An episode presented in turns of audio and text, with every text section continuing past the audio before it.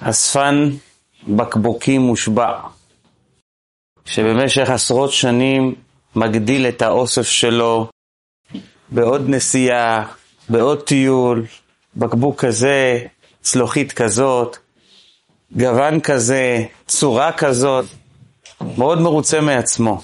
יום אחד הוא מגיע באחד הטיולים שלו לאיזושהי חנות, במקום רחוק, מקום לא מצופה, והוא רואה שם למעלה למעלה, כמו שאתם רואים פה את האוסף, הוא רואה אוסף של אה, בקבוקנים, משהו יוצא מן הכלל, משהו שהוא לא יכול להאמין. אז הוא פונה לבעל החנות ואומר לו, תגיד, אפשר אה, לקנות מהבקבוקים האלה? אז הוא אומר לו, כן, אף אחד לא צריך את הדברים האלה, אין בעיה. כמה אתה מוכר לי בקבוק? נתן לו מחיר, גרושים. אז הוא אומר, תביא את זה, תביא את זה, תביא את זה, והוא מאושר עד סוף העולם. אחרי שהוא עוזב, חוזר לארץ שלו ורואה איך גדל האוסף, חושב לעצמו, למה לא לקחתי את כל מה שהיה שם? איזה טיפשות. בנקודה הזאת, אנחנו כולנו עומדים. לכל אדם יש את ההזדמנויות, שהן באות תמיד כשלא ציפית וכשלא חשבת. זה, איך אומרים, יש לך חלום, אתה מאוד אוהב משהו, אתה מחכה, מחכה ומייחל, ופתאום זה מגיע ברגע הלא מצופה. וזה תופס אותך הרבה פעמים לא מוכן. ואז אתה מתחיל לעשות חשבונות, כן, לא, לא, כן. אבל אחרי שעובר הזמן והעיתוי, למה לא עשיתי יותר? זה נקרא גדלות מוחין, שתתפוס את הרגע הנכון ואת העיתוי הנכון, ותבין שזה רגע בונה, זה רגע יוצא דופן, זה לא משהו רגיל, זה לא שגרתי, תבין את זה, תקלוט את זה. אנחנו כן מחכים, אבל אנחנו לא תמיד יודעים לשים את האצבע שזה משהו מיוחד. אפילו שאנחנו כן מרגישים שזה מיוחד, יש מין משהו ערפל על העיניים שמסתיר לנו. הקושי הגדול ביותר לנצל את הרגע, לתפוס את העיתוי, הוא בא כתוצאה מזה שאנחנו נסחפים לפעמים אחרי חיצוניות. החיצוניות משגעת אותנו.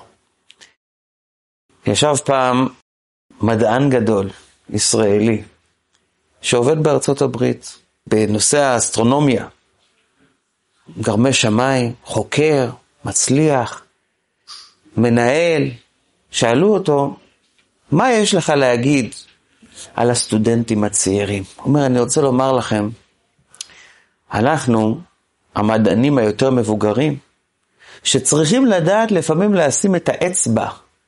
מי מהצעירים האלה הולך לצאת ממנו משהו? אנחנו הרבה פעמים שוגים, אנחנו הרבה פעמים מקדמים את מי שלא יוצא ממנו כלום, ואחרי הרבה מחשבה עם עמיתי, הגעתי למסקנה למה זה קורה לנו. זה קורה לנו מפני שאנחנו מודדים את האדם כאיך שהוא נראה עכשיו.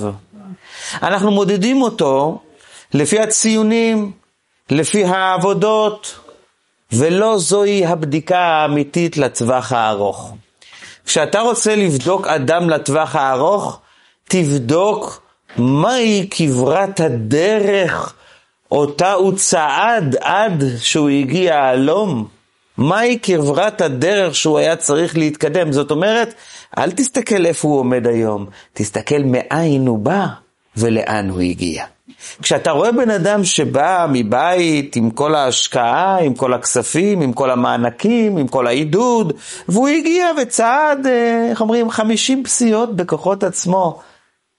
לא משהו, בסדר, יפה, הוא הגיע יפה, אבל זה לא היה איזשהו דבר שצריך לתת לו איזה צל"ש. אדם שהתחיל מאפס, אפילו אם נכון להרגע הוא אוחז כמה צעדים לפני כולם. אבל אתה יכול לדעת שבעוד 30 שנה הוא ישיג את כולם, משום שיכולת ההליכה שלו, יכולת העלייה שלו, גדולים עד מאוד. ולכן כשאנחנו רוצים לדעת לתפוס את, ה- את העיתוי, עד כמה אני מצפה, עד כמה אני מחכה, ומה הגיע אליי אחרי הציפוי והכיווי, המדידה הזאת בשעת אמת היא זו שתקבע האם הרגע הוא מיוחד, האם הרגע הוא מכונן, האם יש פה משהו יוצא דופן או לא. ולכן הנושא שלנו היום, בעקבות יום השואה והגבורה, זמן רגע קשה. רגע קשה בעולמו של הקדוש ברוך הוא. הקדוש ברוך הוא, בשבילו יום זה אלף שנה, אז כל השואה, חמש שנים, זה רגע, אבל זה רגע קשה. ושהאדם נמצא בתוך רגע קשה שבחר האלוקים להכניס, הרגע הזה מכניס אותו בקטנות מוחין. אנחנו, ברוך השם, נמצאים בארץ ישראל, אנחנו שמחים על כך, אנחנו מאושרים על כך, מודים לכך, מודים על, לקדוש ברוך הוא על כך.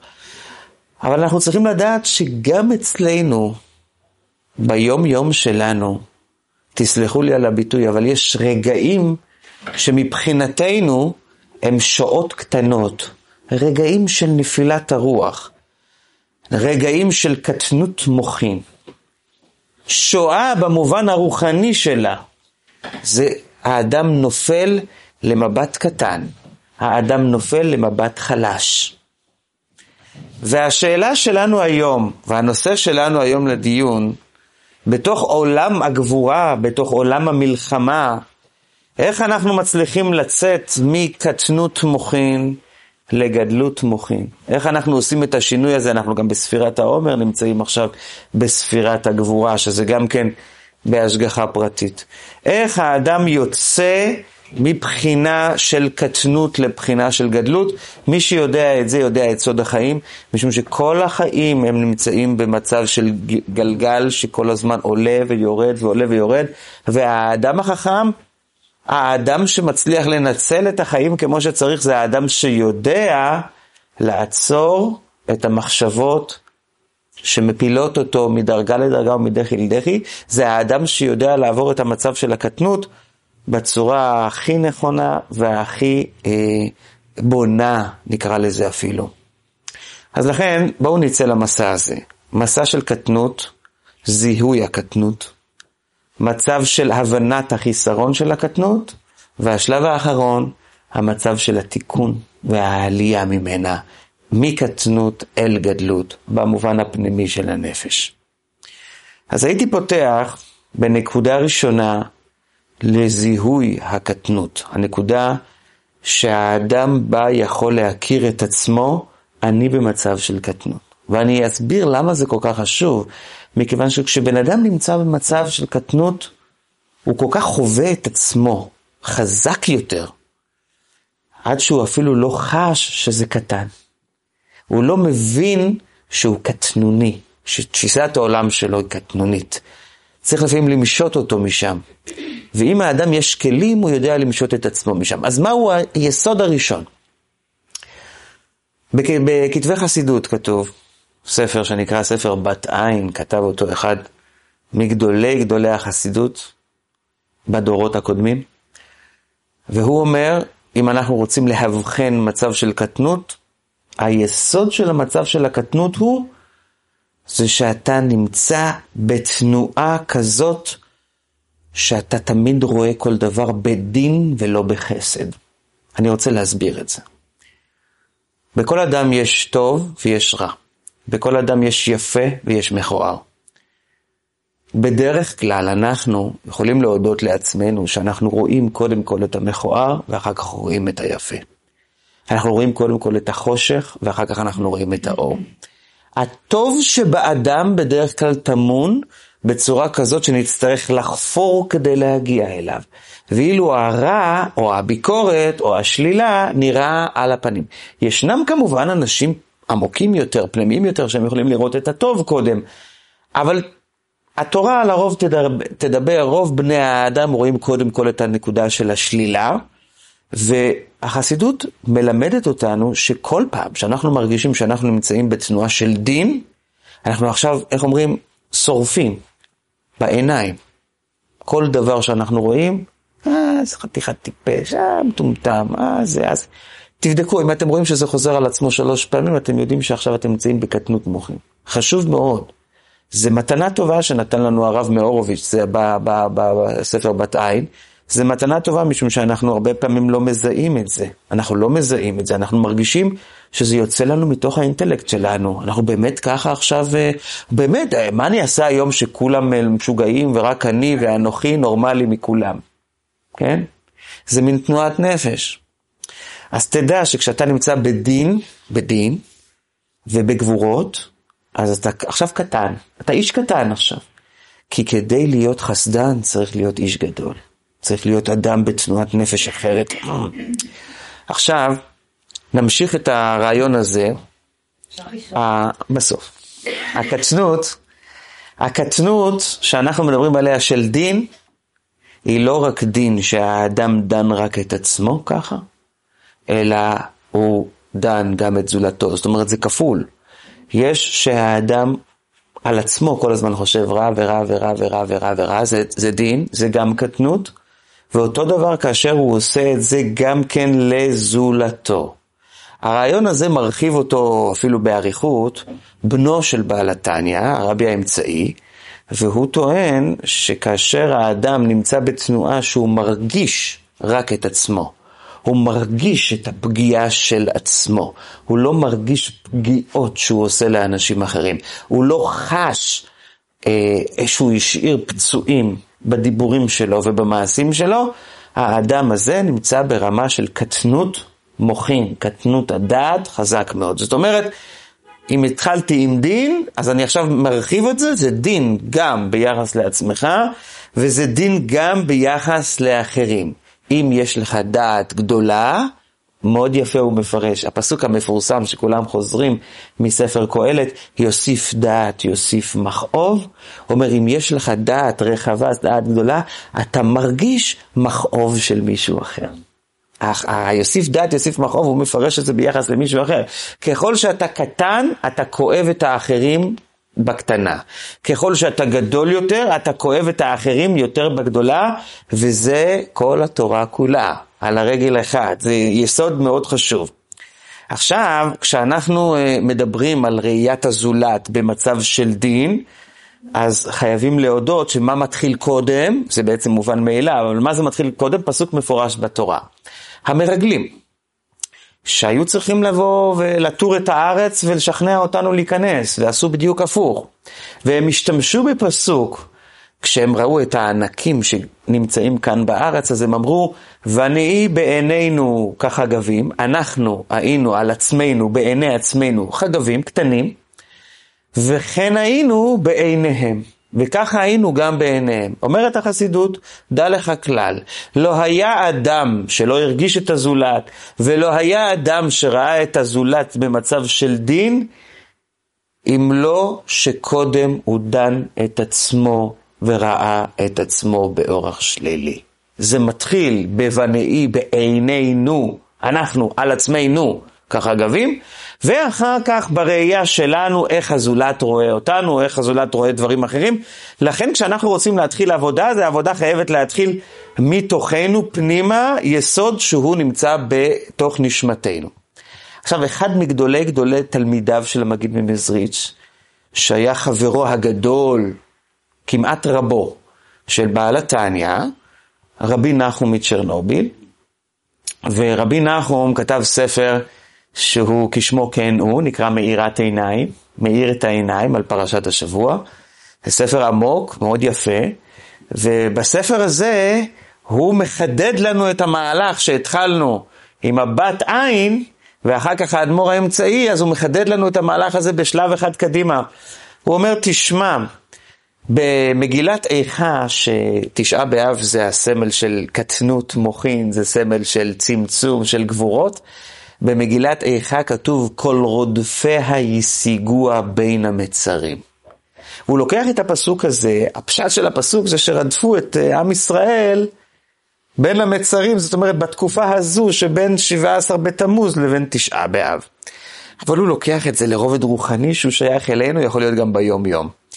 הוא אומר, יש מה שנקרא מחשבות רודפות. מחשבה רודפת מחשבה, מחשבה רודפת מחשבה, מחשבה רודפת מחשבה. משום מה, דווקא ברע אנחנו מכירים את המחשבות הרודפות. מחשבות שליליות שהן באות כצרורות. אני דפוק, גם בזה, וגם בזה, וגם בזה, וגם בזה, ועוד הוכחה, ועוד הוכחה, הוכחה מלפני שנה, מלפני שנתיים, 1988, וכולי וכולי, מלא הוכחות, יש לי עוד הוכחות ועוד הוכחות, אני כל הזמן נוסע קדימה. הוא אומר, זיהוי, אנחנו עדיין בקטע של השיעור של הזיהוי, לזהות את הזה, כי אני לא סתם אומר את זה, אני אומר את זה מפני שבאמת בני אדם כשהם נמצאים בתוך המבוך, הם לא מרגישים שהם במבוך. אז לכן זה כל כך חשוב שאנחנו נשמור, נעצור את הקלפים האלה אצלנו צמוד לחזה, ואנחנו נדע עד כמה שזה משמעותי. אם אתה רוצה לדעת שאתה נמצא בקטנות, שאתה שם לב שהמחשבות השליליות, עזבו רגע את הדין שדיברתי קודם, עזבו רגע את הראייה השלילית על עצמי, על אחרים, עזבו את זה שאני לא מרחם על אחרים, מרחם רק על עצמי, עזבו את כל זה, קחו איזשהו ספיד, ספידומטר עדין יותר, קל יותר לבדיקה, אתם מרגישים שהמחשבות רצות? רודפיה, רודף, רודף, מחשבה רודפת מחשבה, מחשבה רודפת מחשבה, ולא בכיוון החיובי, אלא בכיוון של טח, טח, טח, טח, כאילו על עצמך, דע לך שעכשיו אתה במצב קטנות. כשמודיעים את זה לאדם מראש, הוא יודע להגיד, סטופ, ריבונו של עולם, אני לא, לא רוצה לשמוע, לא רוצה להקשיב, ריבונו של עולם יצר רע בא אליי עכשיו, אני לא רוצה לשמוע אותו, אני פשוט לא מחליט החלטות במצב הזה. כל זמן שהמחשבות האלה ממשיכות הלאה לרדוף אותי, אני יודע שזה לא אמת, זה לא זה. עכשיו, מה שיפה אצל רבי נחום מצ'רנוביל, שהיה אדם נורא חיובי בחיים האישיים שלו, שהוא נותן לזה גם פתרון. הוא אומר, איך אתה משתחרר מאותן אה, מחשבות רודפות? אז במילה אחת, זה מעניין מאוד מאוד, הוא אומר, תענוג, רק תענוג. כשיש לך מצב של מחשבות שליליות, אתה לא תוכל לעצור אותן. הן חזקות ממך, הן עוצמתיות, הן אה, מאוד, אה, מאוד. שחרר, אה, שחרר, שחרר נוטרל. עכשיו, כשאני אומר תענוג, אני לא מתכוון לאיזשהו אה, שוקולד, אפילו לא של שטראוס, אני לא מתכוון לזה. זה כבר הפוך. כן, אני הבנתי. אני מתכוון, זה צריך להיות, אה, שוק, זה צריך להיות שוקולד רוחני. זה לא משהו שקשור לגוש קרם בפה או לאיזו תאווה אחרת, זה צריך להיות חפש משהו שאתה אוהב לעשות, משהו שאתה מתענג עליו, אבל שהוא ברובד היותר נפשי, לא ברובד הפיזי שקשור עם המעיים באיזושהי צורה. זה צריך להיות משהו רוחני. ברגע שאתה תיכנס לתוך המחשבות האלה, אתה יוצא מן הקטנות, אתה עוצר את המחשבות, אתם תבדקו, זה בדוק, בדוק, בדוק, בדוק, בדוק. כאשר בן אדם עובר למשהו שהוא אוהב, עכשיו, זה לא, זה לא קל, משום שאנחנו נמצאים במתח החיים, ברצף החיים, יש לנו הספקים שאנחנו צריכים להגיע, ויש לנו צריכים פה וללכת שם וזה, ופה הוא תופס אותנו. אתה רץ, והוא רץ אחריך. זה כמו כלב, שתראה לו שאתה רץ, הוא גם כן ירוץ. תעצור, תגיד לו, אני לא רץ לשום מקום, זה בסדר, אני כאן, אני פה. ואני עושה מה שבא לי ומה שנוח לי, כמובן, ברובד הרוחני, אז פה המחשבות יעצרו, ואתה תצליח להתחיל לעלות, תצליח להתחיל לטפס לשלב אחר. עכשיו אני רוצה לתת אה, נקודה שבטח שאלתם את עצמכם יותר מפעם אחת. אנחנו הרי נמצאים, אה, איך אומרים, רגע לפני ביאת משיח. כל רגע משיח יכול להגיע ממש ממש ממש לכל הדעות, לכל השיטות, לכל הזרמים, לכל הגוונים. כולם מודים בזה. עכשיו, כשפותחים את התנ"ך, אז אנחנו רואים שיש מלחמת גוג ומגוג. עכשיו, לא ברור בדיוק מתי תהיה מלחמת גוג ומגוג, האם היא תהיה לפני ביאת משיח, אחרי ביאת משיח, יש בזה מחלוקת. הרמב"ם אומר על זה שלא ידע אדם איך שיהיו עד שיהיו. עכשיו, בתוך מלחמת גוג ומגוג יש את פשוטם של מקראות. אתם צריכים לזכור, אחד הכללים הכי יסודיים בתנ"ך, בנבואות, שנבואה רעה לא חייבת להתקיים, נבואה טובה חייבת להתקיים. זאת אומרת, כל דבר שלילי, אתם, לא, אתם צריכים לקחת אותו בערבון מוגבל. זה אחת המתנות שנתן לנו הקדוש ברוך הוא באמצעות הנבואה. נבואה טובה מתקיימת, נבואה רעה או שכן או שלא. זאת אומרת, בידינו הדבר, זה לא מוכרח הדבר שזה יתקיים בשלילי. אז קודם כל שלב ראשון. אבל בשלב היותר עמוק, גדולי החסידות כל הזמן דיברו על זה שמלחמת גוג ומגוג, זה אל תדאג, לא יהיה, הכל בסדר, לא יהיה. כל אחד אמר את זה בסגנונו, הוא גדולי חסידות חב"ד, גדולי החסידות תקליט, כל אחד אמר את זה בסגנונו, הוא, אל תדאג, או שזה כבר היה, או שזה לא יהיה, אל תדאג, אל תדאג. אבל אחד מגדולי החסידות אמר כן, אני, אני, אני מדבר עכשיו אוניברסלי, היו כאלה שאמרו ככה, היו כאלה שאני לא יורד לפרטים. אבל אחד מגדולי החסידות אמר דבר מאוד מעניין, הוא אומר, מלחמת גוג ומגוג, יש לה ביטוי כאן בראש. מלחמת גוג ומגוג זה לא אה, אה, רק או לאו דווקא מלחמה פיזית, אלא מלחמה פה. זה מלחמה שהיא בינך ובין עצמך, שהמטרה של המלחמה הזאת להחליש אותך, לעשות אותך חתיכת מסכן. ולמה לעשות אותך חתיכת מסכן? אני מגלה לכם סוד, משום שמשיח יבוא לאנשים חזקים ושמחים. משיח יבוא לאנשים שיכלו לחבק אותו. לחבק אותו עם זרועות, עם שמחה, עם חיוך. הוא לא בא לאנשים בוכים. משיח מגיע לאנשים שמצפים ומייחלים לו. מה אתם חושבים, שזה נעים לבוא לאיזה כנופיה של אנשים מדוכאים שנמצאים בפסימיות טוטלת ואומר שלום, אני המשיח, הם לא יאמינו להם, יגידו לו, עוף מכאן. זה צריך להיות שהאנשים מקבלים אותו בסבר פנים יפות, זה אחד היסודות. ולכן, כשאנחנו מדברים על מלחמת גוג ומגוג ברובד הרוחני שלה, היא מנסה לעשות אותנו חלשים כדי, ש... חלשים אני מתכוון פה בתודעה, כדי שאנחנו לא נוכל לקבל את המשיח בשמחה וטוב לבב, כי אנחנו נפחד. מה הולך להיות? או כמו שאמר אותו אחד בגמרא, הייתי ולא החמיני, שיבוא, אני לא רוצה לראות אותו. למה? מרוב פחד. מי יודע מה יהיה? יש כאלה שכשהם אומרים קדיש, אתם מכירים את הקדיש אצל, גם אצל חב"ד, גם אצל הספרדים, זה, וגם אצל הרבה מקהילות ישראל, ויצמח פורקנה ויקרב משיחי. אנחנו מייחלים שיתקרב המשיח, ואנחנו אומרים את זה. יש כאלה שלא אומרים. אחת הסיבות שהם לא אומרים, כי הם מפחדים מגוג ומגוג. אז מה אני אבקש? שהוא יבוא ואני אחטוף מכות? עזוב אותי, רד ממני, גמרנו. בא אותו אחד מגדולי החסידות ואומר, ברגע שאתה נמצא בתנועת נפש כזאת שאתה מפחד ממנו, הוא ניצח אותך. זה בדיוק מה שהרעיון הרוחני של גוג ומגוג רצה. הרעיון הרוחני של גוג ומגוג רצה שלא תייחל, שלא תקווה, תפחד ותושבת. מרוב פחד, תושבת, מבחינה מורלית, מורה נפשית, לייאש אותך, כן? אז לכן כשאנחנו מדברים על יציאה מקטנות מוחין, זה יציאה, הייתי אומר, מחבלי משיח התודעתיים למשיח.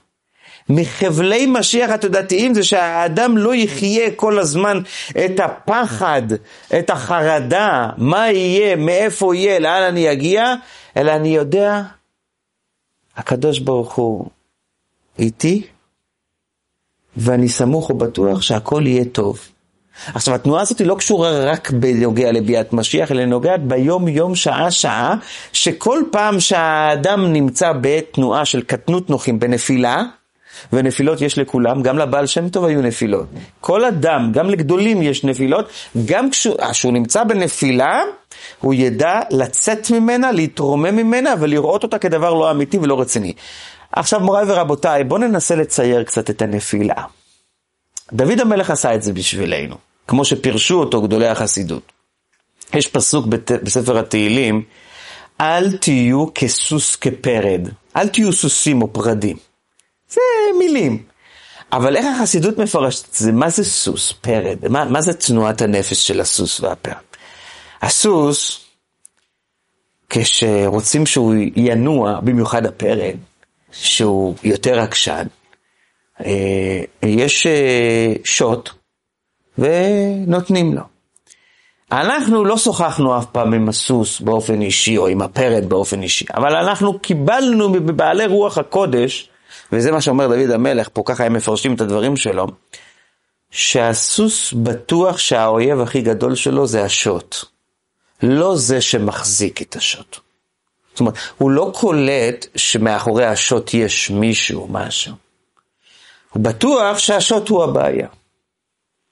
אומר, יש בני אדם שמתנהגים כמו סוס וכמו פרק. כשמגיעה להם איזושהי בעיה בחיים, במקום שהם יבינו שיש איזשהו אלוקים שדחף אותם לבעיה הזאת, אלא הם מסתכלים על הבעיה ומתחילים לקלל, זה סתם שזה עוד סוד. כל, כל אלה המקללים, מקללים, מקללים את הזה, הם סוסים, פרדים. למה הם סוסים ופרדים? מכיוון שהם בטוחים שהבן אדם הזה הוא הבעיה. ואילו דוד המלך אומר, השם אמר לו כלל. זאת אומרת, התנועה צריכה להיות לא כמו של סוס, שתמיד מתרגם, שרק מה שעומד לפניי, כאילו, הדבר הכי קרוב זה הדבר שעשה לי את הבעיה. מה פתאום, זה לא הדבר הכי קרוב עשה את הבעיה, יש משהו שמחזיק את הדבר הזה, והוא זה שעשה לי את הבעיה.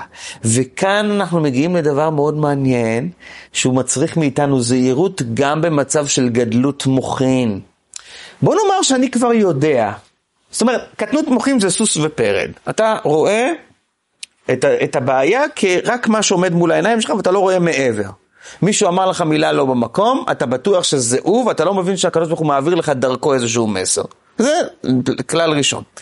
או בכלל השני, וגם מזה, זה כמו שאומרים, או שאתה נזהר לא להיכנס מתחת לאדמה, ואו שאתה נזהר לא להפוך להיות סגן של אלוקים כשאתה עולה למעלה, כשאתה בהיי.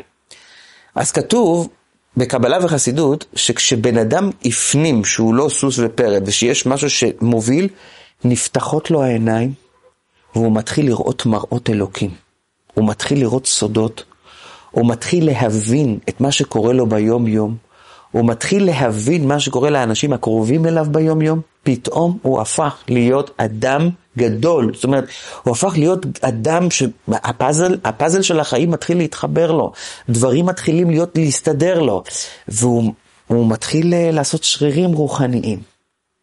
ואז הוא יכול להגיע לאיזושהי תחושה של גבהות רוח וגסות. והוא מרגיש כאילו שניתנו לו כל המפתחות הסודיים להבנת המצע פה על הכדור, והוא, והוא מתחיל להתגאות. וזה פה הניסיון השני, שהוא לא ייפול באיזשהו מקום. אז השלב הראשון, אל תהיו כסוס פרד. אחרי שהשתחררת מלהיות סוס פרד, אתה הפוך, או, עלול להיות גס רוח. כי, כי אתה מרגיש את עצמך ברמות הרוח, מי, אני, אני מבין, אני מבין, זהו, זהו, אני מבין מה, למה הוא אומר לי, אני מבין למה זה, למה זה, הכל נעשה לי מובן. אז אני אלוקים. אלוקים קטן, אבל אלוקים. וזה טעות. אז אתה משתחרר מה, מהדברים האלה של גדלות הרוח שיכולה להביס אותך עוד פעם לקטנות, ואז אתה יכול להגיע לרמה הרבה יותר גבוהה אה, בזיהוי של קטנות המוחין, לרמה עמוקה יותר, לרמה פנימית יותר, שהיא גם כן קוד חשוב מאוד לחיים.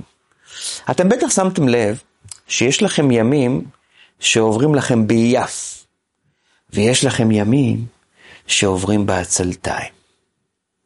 יש לכם שנים שזכורות מאוד מאוד, איך אומרים, יום יום, שעה שעה. ויש שנים שלא שמתם לב איך השנה עברה. הנה ראש השנה עוד הפעם, עוד הפעם פסח, עוד הפעם. חוזר על עצמו מאוד מהר.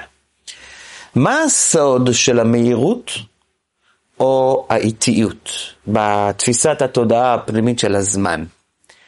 אנחנו אומרים את זה לפני שאנחנו מברכים ברכת המזון, שרים את זה, היינו כחולמים. זה איחול. היינו כחולמים, זאת אומרת, אנחנו מאחלים לעצמנו להיות כמו חולמים. זאת אומרת, יש לפעמים שחלום, תנועת החלום, זה מצב טוב, זה מצב נכון, זה מצב בונה. יש לפעמים שכן. מה, מה מיוחד בחלום? מה ההגדרה החלומית? בחלום, אה, 60-70 שנה עובר עליך ברבע שעה, אפילו פחות. 60-70 שנה. החלום זה תנועה של מהר, מהר, מהר, מהר, מהר. רץ, רץ. מה זה מצב שהוא לא חלום? מצב לא חלומי. אתם מסתכלים על נוף? מה, איך הנוף? נוף חלומי. זה חיובי. מה הנוף החלומי הזה בא להגיד? הכל זז מהר, הכל משתלב מהר. מתי שהדברים הם יגעים, הולכים אט אט. לא זורמים במהירות שאנחנו רוצים, לא בקצב שאנחנו רוצים.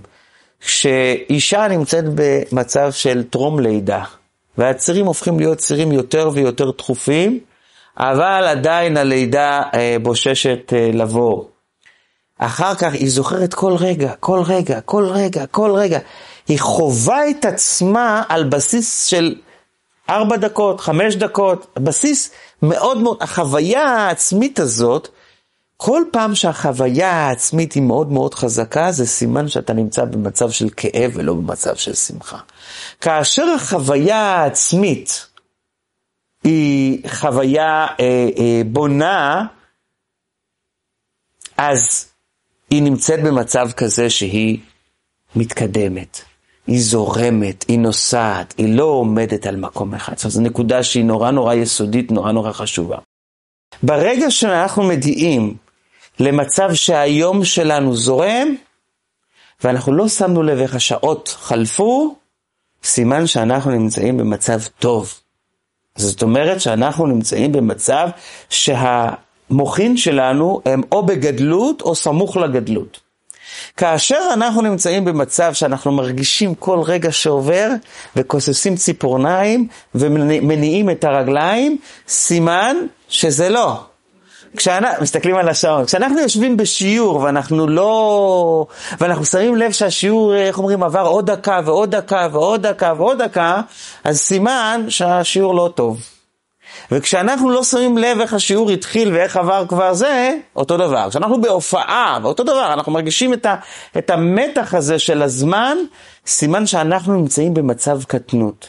תשתחרר, תשתחרר, צא, צא, צא, תמיד זה ככה, כשהפגישה היא, איך אומרים, יגעה, יגעה, הזמן עובר, הרבה שתיקות, לא שמים לב, כן, הכל, הכל פה זורם אה, בצורה איטית, זה מצב של קטנות. אז זה, זה איזשהו מודל שיכול לעזור לנו לזהות, ובזה אני סיימתי את הפרק של הזיהוי. מהו החיסרון? החסרונות, לא צריך יותר מדי להעריך בהם, באמת, אנחנו רוצים להגיע לתיקון. אבל מהו החיסרון, מהחסרונות החשובים שהקטנות הדעת אה, מספקת לנו? שימו לב, יש לכל אדם ראייה ויש שמיעה. אני מדבר משהו קצת עדין. יש לכל אדם ראייה ושמיעה. יש את הראייה והשמיעה הפיזיים, אבל אני רוצה להתייחס לראייה ושמיעה רוחניים. השמיעה הרוחנית זה הבנה, אבל יש רמה גבוהה של הבנה. רמה גבוהה של הבנה זה שזה כל כך מובן לי, אני רואה את זה. אני לא רואה את זה בעיני הבשר שלי, אבל אני רואה את זה בעיני הרוח שלי. אני קולט את זה בעיני הרוח. זה הבנה ברמה מאוד מאוד גבוהה. כשאנחנו רוצים לדעת את החיסרון, מלמד אותנו הצמח צדק נקודה שהיא נורא נורא חשובה, מאוד מאוד מאוד, מאוד יסודית. שכאשר בן אדם נמצא בקטנות הדעת, התנועה שלו זה במקרה הטוב שמיעה ולא ראייה, לכן הוא לא יכול להוביל אנשים אחרים, הוא לא יכול לקדם אותם לשום מקום, הוא מצטיין בחוסר ביטחון, הוא מצטיין ב... עכשיו אני רוצה להגיד לכם משהו שעל ליבי. אני למרבה התדהמה גיליתי שישנם אנשים שהם אנשי שמיעה. מה פירוש אנשי שמיעה? הם אוהבים שישנם דברים לא ברורים. הם אוהבים שנשארים דברים לא ברורים. בכל מקום, בכל, בכל, בכל שלב, בכל, אני זוכר למשל אפילו מורים שהיו מלמדים אותי, יש הרבה מה לדבר בנושא הזה ויש צדדים לכאן ולכאן, לא נתעכב בזה עכשיו. כאילו הסגנון הזה היה כל מילה שנייה שהם אמרו בשיעור. כאילו הרגשת שהם מקבלים איזשהו, נוסח בהם ביטחון כשהדברים הם לא ברורים. עכשיו כשבאת ואמרת איזשהו דבר ברור, או שהם שומעים בן אדם שאומר דברים ברורים, הם, הם מתכווצים על הכיסא, הוא נחרץ מדי. הוא נחרץ מדי, זה לא מתאים להם. עכשיו, אין להם שום הסבר למה זה לא נכון או למה זה לא צודק, הם מרגישים שטוב שזה יישאר לא ברור. זה תנועת נפש. תנועת הנפש הזאת נובעת מחוסר ביטחון, והיא נובעת מזה שהבן אדם לקח את החוסר ביטחון והוא יצר אותו כפלטפורמת ביטחון שלו. החוסר ביטחון הפך להיות ביטחון. זאת אומרת, מה, זה, לא, זה לא ברור, אז זה לא ברור, אז הכל לא ברור, אז הכל לא מחייב, אז הכל... וזה הפך להיות, הוא כל כך רגיל לזה, זה הפך להיות נקודת המוצא הכי חזקה שלו. אנחנו צריכים לדעת שהאדם שאנחנו מדברים איתו והוא מדבר בסגנון הזה הוא קטן דעת, הוא נמצא בקטנות דעת. אל תצפו ממנו שהוא יוביל משהו, אל תצפו שהוא יקדם משהו, אל תצפו שהוא יפסוק משהו או יחתוך משהו, זה פשוט לא הבן אדם. לא נבוא אליו בדרישות שהוא לא מסוגל, זה פשוט, זה, זה רק בדרך אגב, אני אומר, זה יכולת מסוימת לקלוט את האדם שלפניך. זה לא קשור לאדם טוב או לא טוב, הוא יכול להיות האדם הכי טוב שבעולם, זה לא קשור לטוב ולא טוב. אבל אל תפיל עליו מקצוע כזה או תפקיד כזה שבו הוא צריך להגיע להכרעה, משום שהוא תמיד י, י, יעדיף להשאיר את הדברים פתוחים ולא, ולא, ולא חתוכים ולא, ולא סגורים. עכשיו, ישנו משל יפהפה. שאומר אותו בעל חובת הלבבות, ספר מוסר מפורסם, חובת הלבבות. הוא מספר באריכות שמה, זה נקרא שער הבחינה, שהאדם צריך לדעת לבחון את עצמו, איפה אני אוחז. הוא מספר על אדם שההורים שלו נכנסו לכלא על ידי המלך. והם הולידו אותו שם, הוא נולד בכלא. לא שהוא היה פעם בחוץ, אף פעם הוא לא היה בחוץ, לא ראה אור השמש אף פעם. והוא גדל שם, ועם השנים ההורים נפטרו, ואיך אומרים, המציאות והסוהרים של הכלא וזה, הצליחו להחדיר לו, כמו ברוסיה, שהמלך הוא זה שמביא לך את האוכל, אז הוא, אתה צריך להודות לו, וכל החיים שלך זה בזכות המלך, וכולו וכולו וכולו וכולו, ואז באיזשהו מקום הוא התחיל לכתוב שירים של תהילה למלך.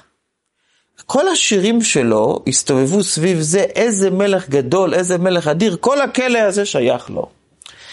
וכאן עוצר אה, רבנו בחיי, בספר חובת הלבבות, והוא אומר, תשמע, הבן אדם הזה חתיכת מסכן. הוא חושב שהגדלות של המלך מתבטאת בזה שכל הכלא שייך לו. למלך יש עוד הרבה בתי כלא מחוץ לכלא הזה, ויש לו עוד מדינה שלמה ועולם שלם, אבל האדם הזה שנולד בתוך הכלא מודד את המלך לפי, לפי העיניים שלו, לפי הפרמטרים שלו, לפי המבט שלו, שזה דבר שהוא מבהיל, זאת אומרת, זה בן אדם, זה רחמנות שבן אדם נמצא במצב כזה. ואז הוא מגיע לנמשל. הוא אומר, יש לך בני אדם שבטוחים שאת אותם התחלואים שיש להם, יש לכל האנשים שסביבם. ועל זה אנחנו אמרנו בהגדה של פסח, חכם, מה הוא אומר? רשע, מה הוא אומר? אתה שומע בן אדם, אתה שומע איך הוא מדבר, אתה שומע איך הוא מספר, אתה, אתה שומע איך הוא מצפה, או איך הוא מקווה, או איך הוא מייחל, אז אתה יודע בדיוק איפה הוא. כששלמה המלך היה צריך פעם לקלוט איזה רמאי, היה אצלו בן אדם מהאוהבים מה, מה, שלו שביקר אצלו, ואחר כך הלך, ובקיצור, בדרך קרה לו איזשהו דבר וגנבו לו את הכסף. אז שלמה המלך סיפר לקבוצה של אנשים סיפור על בן אדם שעשה משהו ופה ושם, ואז הוא רוצה לשמוע את מי יש הכי הרבה לשבח, הוא סיפר להם על איזושהי בחורה שהיא התחייבה לאיזשהו בחור שהיא תתחתן איתו, והיה, אה, אה, שהיא רצתה מישהו אחר אחר כך, אז היא הלכה לאותו בחור שיפר לה את הנדר. ובדרך חזרה תפס אותה איזשהו שודד ורצה להתעלל בה, והיא סיפרה לו את כל הסיפור, ובסוף השודד ויתר לה ושחרר אותה. ואז שלמה המלך אומר, אני הייתי רוצה לדעת את מי אני צריך לשבח. אחד אומר את הבחור שוויתר לבחורה על הנדר שתתחתן איתו, ואחד אומר לבחורה שבכלל שמרה אמונים לבחור וביקשה ממנו רשות, ואחד אומר לשודד שנתן לה רשות, ששחרר אותה בסוף. אמר שלמה המלך, אתה הגנב, אתה השודד. אם זה מה שאתה ראית, אם זה מה שאתה כללת, אם זה מה שאתה שיבחת, זה בדיוק אומר מה שאתה. ולכן, כשאנחנו אה, מגיעים לאיזושהי אה, תנועה של ראייה צרה של בן אדם, אדם שהוא בתנועה של ראייה צרה, אנחנו נראה שהוא תמיד מודד בני אדם לפי המשקפיים שלו. אך ורק לפי המשקפיים שלו. הוא תמיד ימדוד לפי מה שהוא מרגיש. ואם הוא חמור, הוא יגיד שכל האנשים חמורים. ואם הוא טיפש, הוא יגיד שכל האנשים טיפשים. ואם הוא רודף בצע, הוא יגיד שכולם רודפי בצע. ו... והוא לא יכול להאמין שיש אנשים שהם טפח מעל הדברים האלה ושהם מסוגלים לראות את העולם בצורה אחרת. הוא לא יאמין לזה. אומר לך חובת הלבבות, תוכל לקלוט את האדם לפי מה שהוא אומר, לפי איך שהוא מרגיש, תוכל לראות את הראייה שלו, איך שהוא מודד. אם הוא רואה רק את עצמו, זה משהו. אבל פה זה עוד מבחן קל. ישנו מבחן עוד יותר קשה שאנחנו מתמודדים איתו יום-יום כמעט. והמבחן הזה קורא לו בעל התניא, בעל התניא יש לו ספר, כולם מכירים ספר התניא. ספר מספר 2, ליקוטי תורה, תורה אור פה, זה מהספרים האהבים פה שנמצאים פה על המדף. אבל ישנו ספר ש... במבט אחד אני לא רואה שהוא נמצא פה, זה נקרא ספר המאמרים הקצרים. והספר הזה יפה, והוא יפה דווקא בגלל שאנחנו בדור הזה, שאנחנו אוהבים דברים קצרים. אז הספר הזה זה מאמרים קצרים, לא כדרכו, והוא מאמרים קצרים, אז הם פולחי כליות ולב, זאת אומרת, הם מדברים, כמו שאומרים, ישירות, חזק מאוד. ובספר המאמרים הקצרים שלו, הוא מדבר על הנושא שלנו עכשיו של קטנות הדעת, והוא מסובב אותו בצורה מאוד מעניינת, שהיא בעצם נורא עכשווית. הוא אומר, תראה, כשבן אדם נמצא בקטנות הדעת, הוא נמצא בדמיונות שווא. הוא מדמיין דמיונות שווא. ואז הוא מתחיל לדבר בסגנונו. עיקר המחלוקות בעולם באות כתוצאה מרוח עוועים הקלטון שנדמה לנפשו בחברו שלבבו בעל עמו. אתה רואה את החבר שלך ואתה בטוח שהוא לא איתך ושהוא לא בסדר איתך, ואומר זה לא נכון. וגם שהחבר צועק ואומר לך לא, זה לא מה שאתה חושב, זה לא, הוא אומר הוא לא שומע, לא יאמין לו. ויחשוב עליו תמיד. ואז הוא מגיע לצו השני, אם אתה תחשוב על החבר שלך כל הזמן שהוא לרעתך, עד שגם חברו יחשוב עליו. ובלתיינה צוחק על שניהם ואומר, חבר'ה, אתם פשוט שניכם מדמיינים, שניכם בדמיונות, זה מעולם לא עלה בלב חברו שום רע עליו, ואז הוא מסיים בנימה אופטימית. אבל אחרי שיעבור הרבה זמן, שניהם יגלו שזה היה הכל דמיון. זה, זה תהליך של זמן. במילים אחרות, כל המושג הזה של שנאת חינם, מה זה שנאת חינם? שאני רואה משהו, אני בטוח בו, אני מתלהם ומשתלהב וצועק ועצבני וכולו וכולו, אבל אין פה כלום, אין פה כלום. בועה שהמצאתי אותה, ואני כל כך המצאתי אותה חזק, עד שאני אילצתי גם את האדם שמולי להתחיל להילחם בי, על הדמיון הזה. אומר האדמו"ר הזקן, כל המושג הזה של דמיונות, עכשיו הוא מעריך בזה בהמשך שלא ציטטתי, כל הדוגמה הזאת, כל העניין הזה, זה הכל נובע מקטנות מוחין. כשאתה מתחיל, במילים אחרות, עם ספקולציות, תעצור את הסרט ותגיד, די, כאן אני עוצר. זה מה שאני חושב, זה מה שאני אומר, אבל זה בכלל בכלל לא נכון. ולא פעם אני פוגש בני אדם שהם חשבו משהו והם טעו, והם ממשיכים הלאה, ואז אני עוצר אותם. ואני אומר להם, חבר'ה, פה טעיתם, נכון? הוכח בשטח שטעיתם, למה אתם ממשיכים הלאה? מי הסמיך אתכם אחרי שנכשלתם בבחינה? מי הסמיך אתכם להמשיך הלאה עם הדמיונות? הם אומרים לי, שם טעינו, כאן לא. ואז אני מחכה עוד קצת ואני מראה להם שגם כאן טעיתם. מי הסמיך אתכם?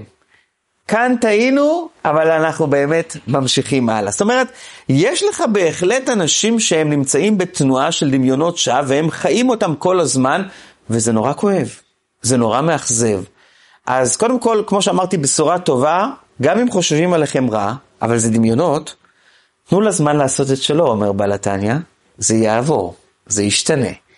אה, אבל אה, עד אז אתם תצטרכו לנסות לתקן. וכאן אנחנו מגיעים לנקודה השלישית של השיעור, השלישית והאחרונה, איך אנחנו מתקנים ממצב של קטנות מוחים למצב של גדלות מוחים, איך אנחנו משנים את הכל. אז בואו נלך לערש הבריאה, זה התחיל שמה. קטנות המוחים הראשונה בבריאה הייתה במיעוט הלבנה. הלבנה מסתכלת סביב, היא אומרת, איך זה אפשר ששני מלכים יהיו בכתר אחד, גם הירח, גם השמש? לכן נראה לה שהירח, שהשמש לוקחת לה משהו והיא מתלוננת. באה החסידות ואומרת, בנפש, בנפש, מה זה התנועה הזאת של הלבנה? היא כאילו באה ואומרת ככה, אני לא שלמה עם עצמי, אלא לפי מה שאני רואה סביבי. סליחה, את מהירה? תשמחי. לא, אבל גם היא מהירה, אז זה לוקח לי, אז אין שני מלכים בכתר אחד. כל תסמונת שבן אדם מודד את עצמו לפי מה שהאנשים רואים אותו מסביב, והוא בוחן את עצמו אם הוא כן או שהוא לא, לפי מה שקורה מסביב, זה האדם שנמצא עכשיו במיעוט לבנה. זה בן אדם שנמצא עכשיו בחטא הלבנה. חטא הלבנה הוא הסמל של קטנות המוחים הכי גדול. אם בן אדם נמצא בגדלות מוחים, הוא מגלה שאין מצב שמישהו יכול לגעת בי. אתם יודעים למה? כל פעם אני רואה את זה מחדש. אנחנו כולנו נמצאים בחדר אחד, אבל כל אחד בעולם שלו. וכל אחד בא מעולם אחר, וכל אחד ישוב לעולם אחר אחרי השיעור, ולא רק זה, גם בתוך השיעור, כל אחד נמצא בעולם אחר. לא פעם אני רואה, נוכח, אתה אומר שיעור אחד, אתה שומע אחר כך מאה. למה? מכיוון שכל אחד באמת קולט לפי שכלו ולפי דעתו. מתברר שאנחנו קודם היינו כל אחד לחוד, וגם אחר כך כל אחד לחוד, וגם באמצע, שנראה לנו שכולנו ישבנו ביחד, גם כן היינו כל אחד לחוד, ולרגע לא היינו, אה, איך אומרים, וכשבן אדם נמצא בתנועת נפש כזאת, שמישהו אוכל לו משהו, מישהו לוקח לו משהו, מישהו גומר לו משהו, וכולו וכולו וכולו, אז הוא נמצא בקטנות מוחים, כי הוא חושב לרגע כאילו הוא נמצא עם כולם, וזה לגמרי לא נכון. אז זה היסוד הראשון, להפסיק את תסמונת הלבנה, להפסיק את, ה, את, ה, את ה, צורת ההסתכלות שלה, זה בסיס ראשון. הבסיס השני, ת, תכירו את עצמכם, אתם, אתם בטח אה, חוויתם, חווים לא פעם ולא פעמיים נקודה כזאת. כשאנחנו למדנו, קראנו, או איך שאומרים את זה היום, הוטעננו, קיבלנו הטענה רוחנית, ואנחנו מרגישים בפנים, בפנים, מרגישים מלאים, מלאים במוח, מלאים בלב, אנחנו יכולים לצאת לרחובה של עיר, ואף אחד לא יכול לעשות לנו כלום. אנחנו מרגישים תחושה חזקה מאוד של ביטחון, של אותה עצומות נפש. וכשאנחנו מדברים על יום השואה והגבורה, אז אה, קראתי על אחד שהיה בשואה, שהוא מספר שאחד מגדולי ישראל אמר לו בשואה דבר מעניין. הוא היה צריך לפעמים לעבור מבית לבית, משכונה לשכונה, והגרמנים בכל צד ובכל פינה. הוא אמר לו, אל תצא לרחוב, אלא אם כן למדת לפני שיצאת דף גמרא עם תוספות והבנת אותו טוב, עד שזה מילא את כל הראש שלך. אחרי זה תצא ואני מבטיח לך שהם אפילו לא יראו אותך. מתברר שכל הכלבים בחוץ, הם רואים אותך כאשר אתה מפוחד. אבל כשאתה מלא ואתה חזק, אתה שקוף, אתה בכלל לא נראה. הם מצליחים לזהות רק את בן מינם. הם עצמם ריקים, מכיוון שהם ריקים, הם מצליחים לקלוט רק ריקניים.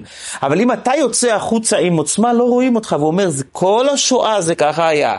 התחבאתי בבונקרים, עומד לך גרמני, רואה עם האקדח לכל כיוון, אותי הוא לא רואה. אחרי שהתמלאתי, אף אחד לא ראה אותי, זה פלא פלאות. זאת אומרת שכאשר אתה מוטען שכלית, מחשבתית, אף אחד לא יכול לגעת בך, אף אחד לא יכול לקחת לך, ואף אחד לא יכול לנגוע בך. איך החסידות קוראת את זה? למה לעתיד לבוא כתוב שבעלי החיים לא יראו ולא ישחיתו בכל הר קודשי? כל הבעלי חיים יהיו בשלום, גר זאב עם כבש, הם לא יטרפו אחד את השני. כתוב בחסידות, פשוט ייכנס להם קצת יותר שכל בראש, זה הכל. ברגע שהבעל החיים יהיה יותר עם הטענה שכלית של, לפי ערכו, כן, כמובן, הוא לא הופך להיות בן אדם, אבל לפי ערכו, הוא לא יטרוף. כי כל זה שהוא טורף, זה רק בגלל שהוא נמצא בתנועה של ריקות שכלית. כל זה שאתה מקנא, אתה האדם, האדם הזאב. כל זה שאתה טורף, כל זה שאתה מרפקן, כל זה שאתה נלחם, כל זמן שאתה יורה, בפה שלך על מישהו אחר, זה כתוצאה מהחולשה הפנימית שלך.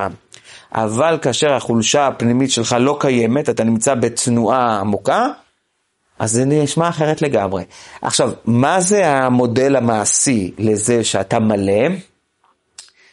אז אה, כתוב בחסידות שזה במילה מאושר. מה זה מאושר? אני מאושר. מה זה להיות מאושר? באושרי, אומר הפסוק, כי אישרוני בנות, על כן קרא שמו, קרא שמו אשר. מה זה באושרי? מה זה אושר? אושר זה שהאדם הזה מרגיש שסימנו עליו וי. האושר של האדם זה כאשר אישרו אותו. אומרת החסידות, אם אתה מחכה לשולחנם של אחרים, שהם יאשרו אותך, איך אומרים החבר'ה היום? חבל על הזמן, אתה אף פעם לא תהיה מאושר. כי לא אמרו לך, אתה תהיה שק חבטות.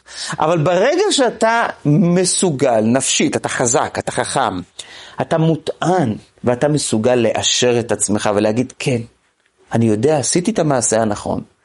ואתה שלם עם עצמך, אבל לחלוטין, אז אף אחד לא ייגע בך. אף כלב לא ינבח עליך. אף אחד, למה? כי אתה אישרת את, את, את הנקודה שלך, הגעת לאיזושהי תנועה מאוד מאוד חזקה. יש בתוכנו מבחינה שנקראת אשור, כך כתוב בקבלה, ויש בחינה שנקראת מצרים. כשאנחנו בקטנות, אנחנו מצרים, אנחנו מיצרים וגבולים לעצמנו. כאשר אנחנו בגדלות, אנחנו אשור. איך אומרים? שור, בוודאי. זהו, סגור, מוחלט, אין לי ספק, זה אשור. אשור זה גם קשור למה שאמרתי קודם, אשור בארמית זה לשון ראייה. תשורי מראש אמנה, אתה רואה מרחוק. כשאתה רואה, אתה נמצא באיזושהי תנועה חזקה מאוד. עכשיו, כשאנחנו מדברים על חוכמה ועל הטענה, אז אתם בטח תחשבו שאפשר לפתוח את העיתון, או לפתוח את הוואטסאפ הקדוש, ולראות שם כל מיני מילים ולהיטען. לא. כשאנחנו מדברים על הטענה פנימית, הטענה מחשבתית, לא מדובר על חוכמה סתם, אלא מדובר דווקא על חוכמה שהיא תובענית. מה הפירוש?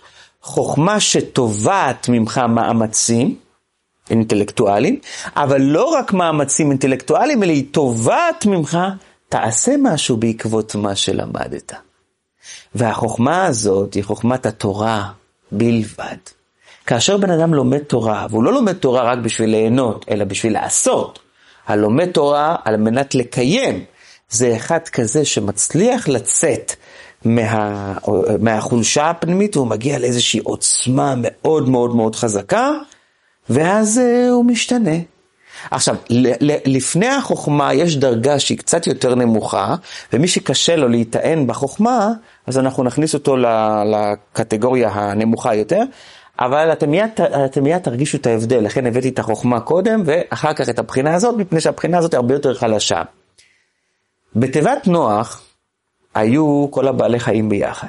זה שאומרים, וגר זאב עם כבש, לעתיד לבוא, בתיבת נוח זה כבר היה. ב-150 מטר היו לך שם פילים ונמרים ואריות וזה, מה שאתם רוצים, היה שם כל, כל ה... איך אומרים? כל הזו הגדול של העולם היה שם. האח הוא הגדול, היה שם בתיבת נוח. לא שייך ששמו אותם בכלובים כמו שיש בספארי, זה לא שייך. אז אם לא שייך, אז איך הם לא עשו אחד לשני כלום? פשוט מאוד. אומר הצמח צדק, הם היו בפחד. וברגע שהם היו בפחד, האריה והזאב פתאום נהיו חברים. פתאום לא הציקו אחד לשני. ברגע שהיה להם איזושהי נקודה מסוימת, זאת אומרת, גם הפחד, אומר הצמח צדק, הוא כותב את זה במפורש, גם הפחד גורם לך לצאת מקטנות המוחים. שימו לב מה קורה לעם החמוד שלנו. אזעקה אחת, דתיים, לא דתיים, כולם עם ישראל אחד, עזוב אותך מכל השטויות, מספיק. כולם רצים ביחד למקלטים ומשוחחים אחד על השני, ואתה רואה מה זה עם אחד. אבל זה כאשר שמו אותנו בתיבת נוח. אבל כאשר אנחנו ביום יום, יורים אחד על השני, מילים כדורבנות. זאת אומרת, יש פה לפחד איזושהי עוצמה שהוא מכווץ אותך, זה, זה לא קיבוץ, זה עלייה. הוא מעלה אותך מהדברים השטויות, מקטנות המוחין, תסתכל על המהות של החיים. איך אומרים האנשים אחרי שהם יוצאים מבית רפואה? עזוב אותך, הכל שטויות, העיקר בריאות. פתאום מתברר להם שהעיקר בריאות. מה עשיתם עד עכשיו? העיקר בריאות. רק בריאות הכי חשוב. למה? מכיוון שהבן אדם היה במין תנועה של קטנות, והפחד מפני משהו לא מסתדר, הגדיל אותו.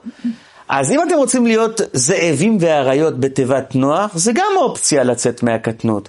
אבל זה לא האופציה הכי מובחרת. האופ... האופציה היותר מובחרת זה להיות מחוץ לתיבת נוח, אבל להיות מוטען רעיונית, ואז אתה נמצא בתנועה של אחווה ולא בתנועה של מלחמה אחד עם השני, כי אתה בגדלות מוחין. אבל uh, יש יותר מזה, יותר מן החוכמה. מה יותר מן החוכמה? מה כבר יכול להיות יותר מן החוכמה? יש לנו, אה, אה, יש לנו את פרי עץ הדעת. מי זה פרי עץ הדעת? האתרוג. פרי עץ הדעת הוא נקרא בתורה. בתורה לא כתוב המילה אתרוג. חז"ל לימדו אותנו שזה אתרוג. בתורה כתוב פרי עץ הדעת. האתרוג הוא פרי מעניין. תפוזים גדלים, מתי? יש להם את העונה שלהם. ויש פירות קיץ ויש פירות חורף. האתרוג הוא יוצא מן הכלל שיש אותו כל השנה. עכשיו החידוש שלו זה לא רק שהוא אה, גודל, זה לא שהוא גודל כל השנה, אלא שהוא גם כן גדל מכל העונות. הוא גדל, זאת אומרת, הסתיו נותן לו משהו, מקדם אותו. החורף הקשה מקדם אותו. וגם החום הכבד, וגם האביב, כל העונות של השנה מקדמים אותו. לכן הוא אתרוג. יש לו גם טעם ויש לו גם ריח. מה זה התכונה של הריח? ריח רואים מרחוק, טעם רק כשזה נכנס לך לתוך הפה. אומרת לך התורה, שלמות האדם, האדם השלם זה אתרוג, שיהיה לו גם טעם וגם ריח. אחד כזה שהוא מסוגל לראות את היופי שבחיים, מסוגל לראות את הצער שבחיים. עכשיו, לא רק שהוא מסוגל לראות והוא שורד את הצער, מוריי ורבותיי, הוא גדל מן הצער. האתרוג, הוא גדל מכל העונות, זה סמל של אדם שגדל מהטוב, מהיפה, מהקושי, מהכל, מכל הגוונים של החיים הוא גדל. הם מעלים אותו, הם מקדמים אותו. איך אומרים, החספוס, המאמצים, ה... מי זה האדם שהוא לא אתרוג? כתוב שעם ישראל, כשהיה להם קשה במצרים, והעבודה הייתה חומר בלבנים, כל עבודה בשדה, אז הם צעקו לפרעה, מה זה? תבן לא יינתן, ולבנים אומרים לנו אסור, וחטאת עמך, והם צועקים, צועקים. מה עושה פרעה כשהוא שומע ביקורת?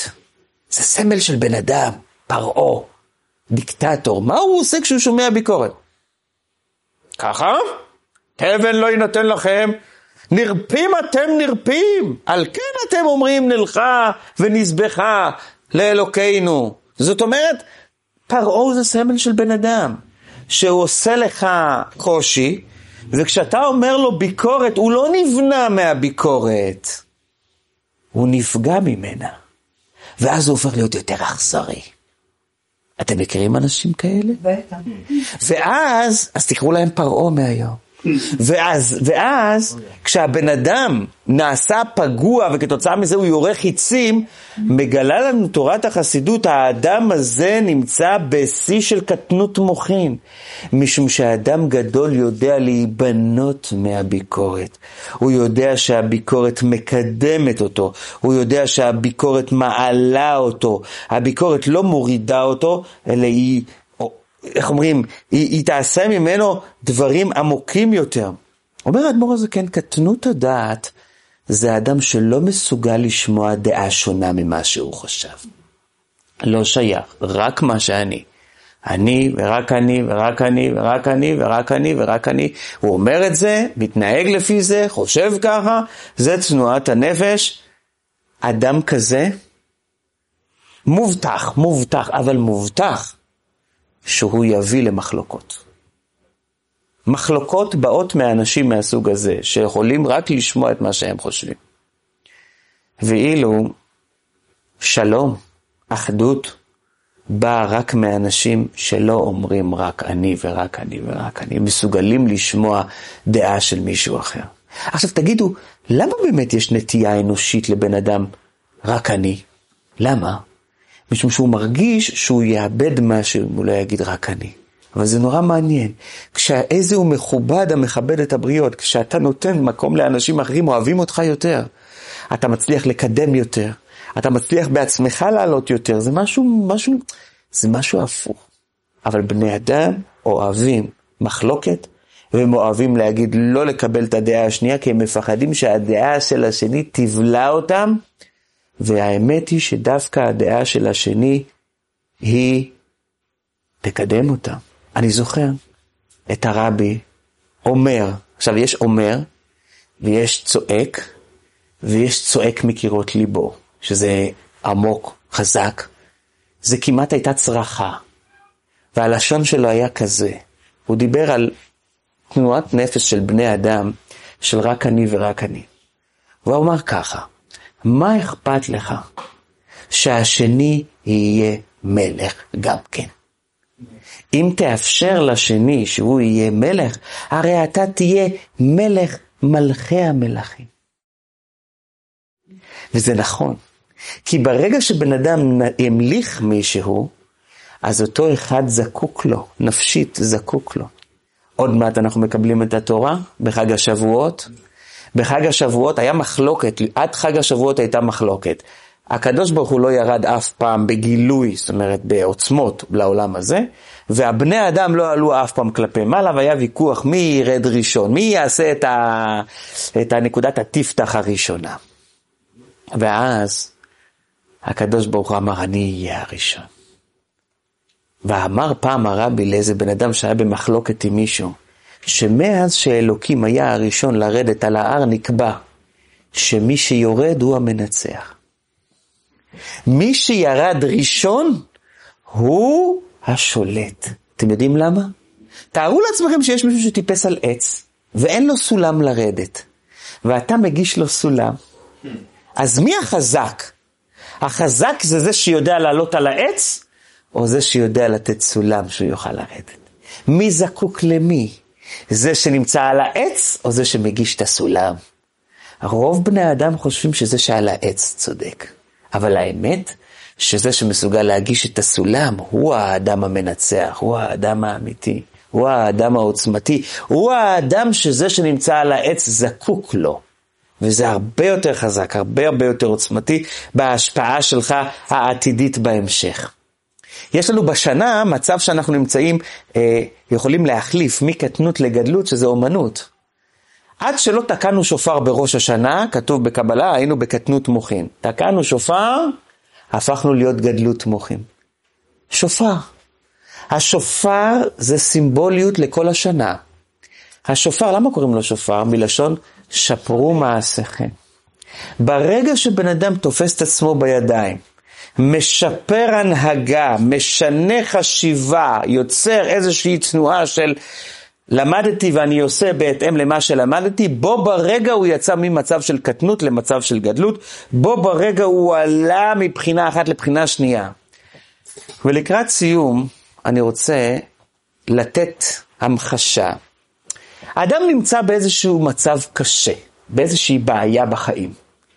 והוא אדם נורא מאמין בהשם, שיהיה טוב. אומרת הקבלה והחסידות, זה שאתה מאמין זה עדיין לא אומר שיש לך גדלות מוחין.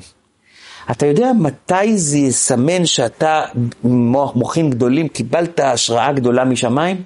ברגע שיהיה לך גם כן פתרונות מעשיים. כשאתה נמצא במבוך ואתה אומר, ריבונו של עולם, אין, זה, אני, זה, תעשה, אנא השם הושיענה. זה טוב, אבל אתה עדיין בקטנות. אמונה, אומר הצמח צדק, זה קטנות מוחין. כן, אדם שלי רק מאמין, אז הוא עדיין בקטנות מוחין. אבל אם כתוצאה מהאמונה החזקה גם נפל לך איזשהו פתרון איך לזוז קדימה, יכול להיות שהפתרון הזה לא יהיה הדבר הסופי, אבל אתה כבר בגדלות מוחין, אתה עלית דרגה, אתה כבר הגעת לאיזושהי בחינה הרבה יותר עמוקה. עכשיו, למען ההגינות, מאז חטא הדעת, אין דבר לא טוב שאין בו גם כן טוב. מהו הטוב בקטנות המוחין? גם לקטנות המוחין יש איזשהו משהו חיובי. מה יש חיובי בקטנות המוחין? אומר הרבי במאמר בשנת תשכ"ז, זה השנה של ששת הימים.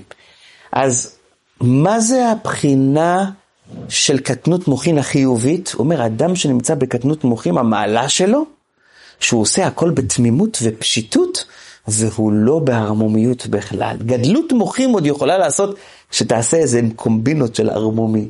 בקטנות מוחין לא. אנחנו צריכים לדעת לקחת את, הק... את, הש... את הנקודה החיובית של הקטנות מוחין ולהמשיך אותה גם למצב של הגדלות גם כן. הגלות זה מצב של קטנות מוחין. הכל חשיבה, חשיבה קטנה. אומרת החסידות, אין בן אדם שהגיע לגדלות מוחין לפני שהייתה לו קודם כל קטנות מוחין. זו בשורה טובה. שאם אתה נמצא ב... כן, אם אתה נפלת בקטנות מוחין, סימן שתעלה אחריה לגדלות. כי האדם נבנה מהקטנות. הקטנות היא המדרגה שאומרת לו, אוי, זה נמאס לי ממחשבות כאלה. לא קורה לבן אדם שהוא כאילו, הוא חושב ולא טוב ולא טוב ודין ולא טוב ולא טוב. יום אחד הוא קם ואומר, די, אני מרגיש שאני נהרס מהמחשבות האלה, די, לא רוצה. ואז זה התחלת דגאולה. הוא יצא לגדלות מוחין, אבל זה בזכות הקטנות מוחין שהייתה לו קודם. זה משהו נורא נורא אה, יסודי, שהוא גם כן נותן לנו איזשהו איזשהו מבט חיובי על הקטנות, שאנחנו נדע שאחריה תבוא גדלות, היא בונה את הגדלות, היא תופרת את הגדלות. אז תנו לי לעשות סיכום של שתי הבחינות שדיברנו. דיברנו על הזיהוי והחיסרון של הקטנות, ודיברנו על התיקון מקטנות לגדלות. ואחרי זה כמה מילות סיום. קודם כל, זיהוי של קטנות והחיסרון של קטנות, זה שהאדם יש לו דין על עצמו, הוא כל הזמן שופט את עצמו. וגם את זולתו באופן שלילי. יש לו מחשבות של רע שרודפות אותו כמו מים במרוצתם, ובעיקר המחשבות הן סביב פחד. המחשבה תמיד על הדבר הכי קרוב אליי, על השוט שלפניי, ולא על מי שגרם לשוט הזה להגיע. החיים עוברים עליי נורא נורא לאט, ואני חי בחוסר של ביטחון, לא רואה ברור שום דבר סביבי. אני מודד כל דבר רק לפי המשקפיים שלי, והדמיון מתעתע בי ומשקר אותי. זה המצב של ה... זה המצב זיהוי של, של אה, קטנות אה, מוחין, קטנות הדעת, וזה המצב של החיסרון, זיהוי וחיסרון. מה המצב של, של התיקון? אז השלבים מתחלקים לכמה. קודם כל, אני לא מודד את עצמי לפי הערכה של הזולת אליי, זה תסמונת הלבנה והירח. אני מתמלא כל הזמן בחוכמה שתובעת ממני לצאת מעצמי.